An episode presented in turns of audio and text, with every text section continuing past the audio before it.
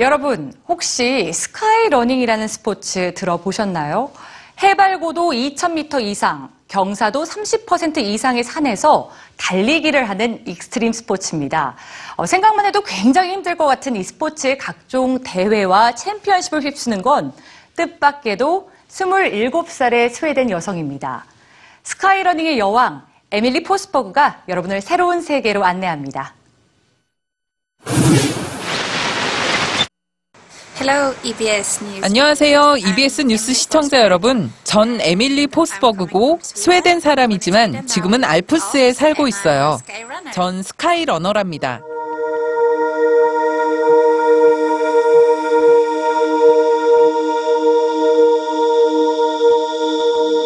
Skyrunning is trail running, but it's 스카이러닝이란 자연 속에서 달리는 건데요.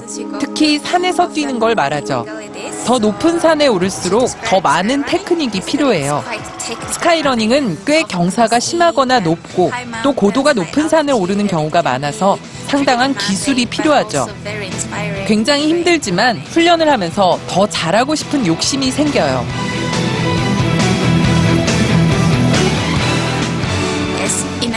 대부분의 스포츠처럼 스카이러닝도 남자 선수들이 더 많아요. 하지만 전 그렇다고 스카이러닝이 여성들에게 더 힘들다고는 생각하지 않죠. 산을 달리기 위해 많은 기술이 필요하지만 열심히 달린다면 곧 익숙해질 수 있다고 생각해요. 누구든지 할 수 있어요. 스카이러닝을 아주 잘하는 여성들도 많거든요. 제가 대회에 출전하려고 스카이러닝을 시작한 건 불과 3년 전이었어요. 전 예전부터 자주 숲속을 뛰어다녔는데 일이 이사 오면서부터 늘 산을 뛰어다니게 됐죠. 훈련을 아주 많이 하는 날도 있어요. 밖에 나와 산을 탐험하면서 정상까지 오르는 걸 정말 좋아하거든요. 그러다 보면 8시간, 어떨 땐 10시간씩 걸리기도 하죠. 달리기만 하는 게 아니라 달리기도 하고 등산도 하고 기어 오르기도 하는데요. 평소에 매일 2시간에서 4시간씩 훈련을 합니다.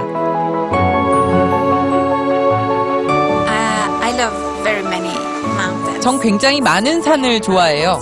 모든 산에는 나름대로의 매력이 있죠. 하지만 전 스웨덴 출신이고 노르웨이에 오랫동안 살았기 때문에 그곳의 산들을 정말 좋아해요. 알프스 산맥의 산들보다 더 자연 그대로의 느낌이 강하죠. 또 다니는 사람들이나 길이 훨씬 적기 때문에 돌아다니면서 탐험을 할 수도 있어요. 전 북쪽에 있는 그런 야생의 산들이 정말 좋아요. My most dangerous experience. experience 최근 산에서 했던 가장 위험한 경험은 몸이 갑자기 추워지고 날씨가 너무 빨리 변해서 원하는 속도대로 이동할 수 없었을 때였어요.